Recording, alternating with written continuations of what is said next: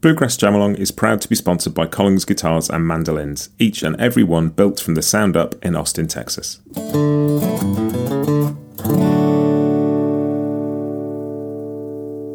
This episode is also brought to you by Peghead Nation, the home of roots music instruction. If you want to improve your playing, join me and thousands of other pickers getting better every day at peghead nation dot com.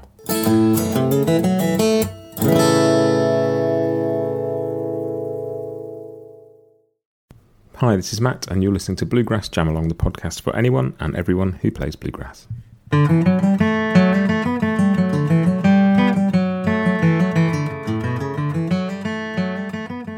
Hey everybody, welcome back to another week. This is another Food for Thought episode where instead of playing a tune, we just kind of have a discussion about something that's going on around playing music. Um, and this is something that's been in my head all week and something I've been thinking about a lot. And it's sort of cropped up in various conversations. But rather than start with the question, I just want you to stop for a second and think, if this wasn't a podcast and if I was in a room with you and maybe, I don't know, half a dozen other people, and I turned to you and said, hey, pick up your instrument and play me Whiskey Before Breakfast. Everybody knows Whiskey Before Breakfast. You pick it up and you play me a version, and we move on to the next person and they'd play it. Chances are it'd be a bit different. And the next person will play it, and it'll be different again. And it may be that a fiddle player plays it differently from a mandolin player, who plays it differently from a guitarist. It may also be that there's regional variations, and somebody who's a Texas fiddler plays it different from a fiddler from North Carolina. Um, it might also be that you've picked it up from a different book or a different D V D, or, you know, there's so many reasons, or just your your favourite player's version. But the thing is that I find fascinating about bluegrass as a sort of a guy from the U K who's not grown up with it, is starting to play it. How do you know what the tune is? How does Whiskey Before Breakfast actually go? Um, I don't know, is the honest answer. And and I I play it differently on mandolin than I play it on guitar. I probably play it differently on guitar on a Wednesday than I do on a Tuesday. And I've listened to it a lot and listened to different people's versions, and there's different versions in books. And it's one of the things I find endlessly fascinating about bluegrass, is there is really no single definitive version of a lot of the tunes. Obviously with some of the things, Bill Monroe tunes or whatever, then you can go back to his recordings of them. But with Whiskey Before Breakfast or Billy in the Low Ground or Cherokee Shuffle, there's not a right or wrong version. And so, like, at first I found that really weird. How do I know when I'm playing this right? And then I sort of realised, well, I can have a version of this same as everybody else can. Um... And yeah, it's something that I find endlessly fascinating. I wondered how you guys feel, how you ended up with the version you play. Because one of the things that I think is really important about the podcast, about Bluegrass Jam Along, is that I'm not, and there's no tab, I'm not saying these are definite versions of the tune. I'm playing you my version of the tune and you can play along. And mine might be heavily borrowed from somebody else's. But I'm, and so whatever version you've learned from whichever book, whichever source, whichever teacher, you know, family member you've learned the tune from, should work, and that's how jams work. But where did your version come from? Um, and I'd really like people to sort of come over to the Bluegrass Jam Along Facebook or Instagram and join in the conversation. I want to know how you learn a tune, how you decide what the tune goes like, how you pick your version, and if that's changed from the version you learned, if you've got a different version now than you did when you first started playing. Um, it's, I find this endlessly interesting.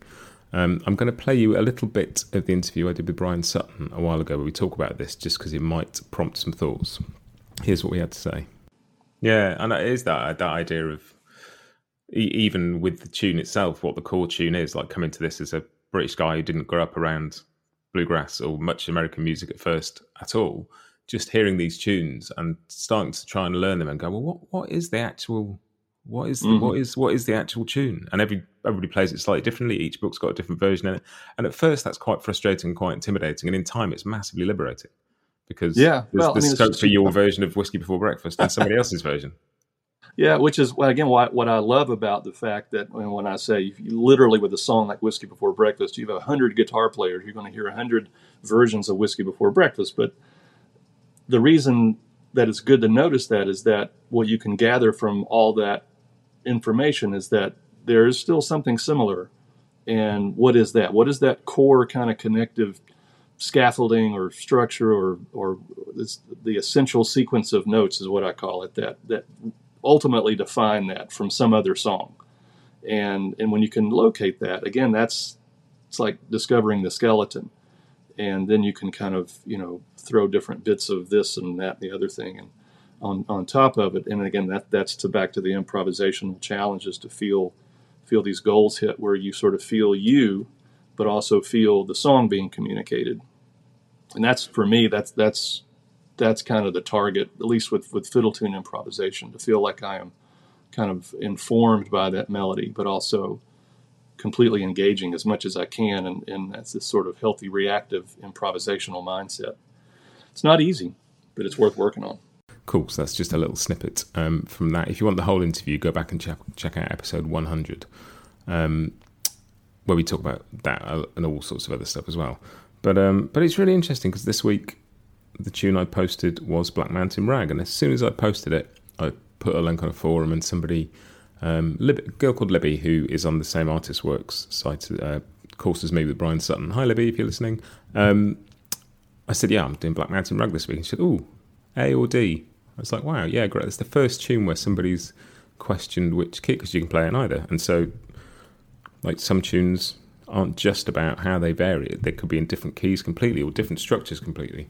So, yeah, that's that's sort of the thought for the week. Um, I want to know how you learn a tune, how you pick your version. Have you got a book you go to? Does your teacher teach you versions? Is it you take them from people's recordings, people you've played with? Did your grandpa play a version that you've learned and has been handed down? I'd love to know. Um, so, yeah, come over and say hello on Facebook or Instagram.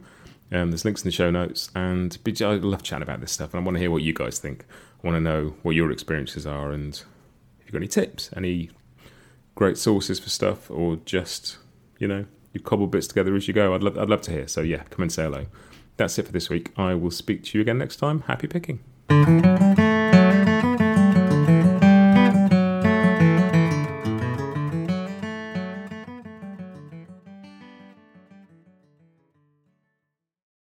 Bluegrass Jam Along is proud to be sponsored by Collings Guitars and Mandolins, making some of the finest guitars and mandolins in the world since the nineteen seventies. Visit collings guitars dot com and find out why.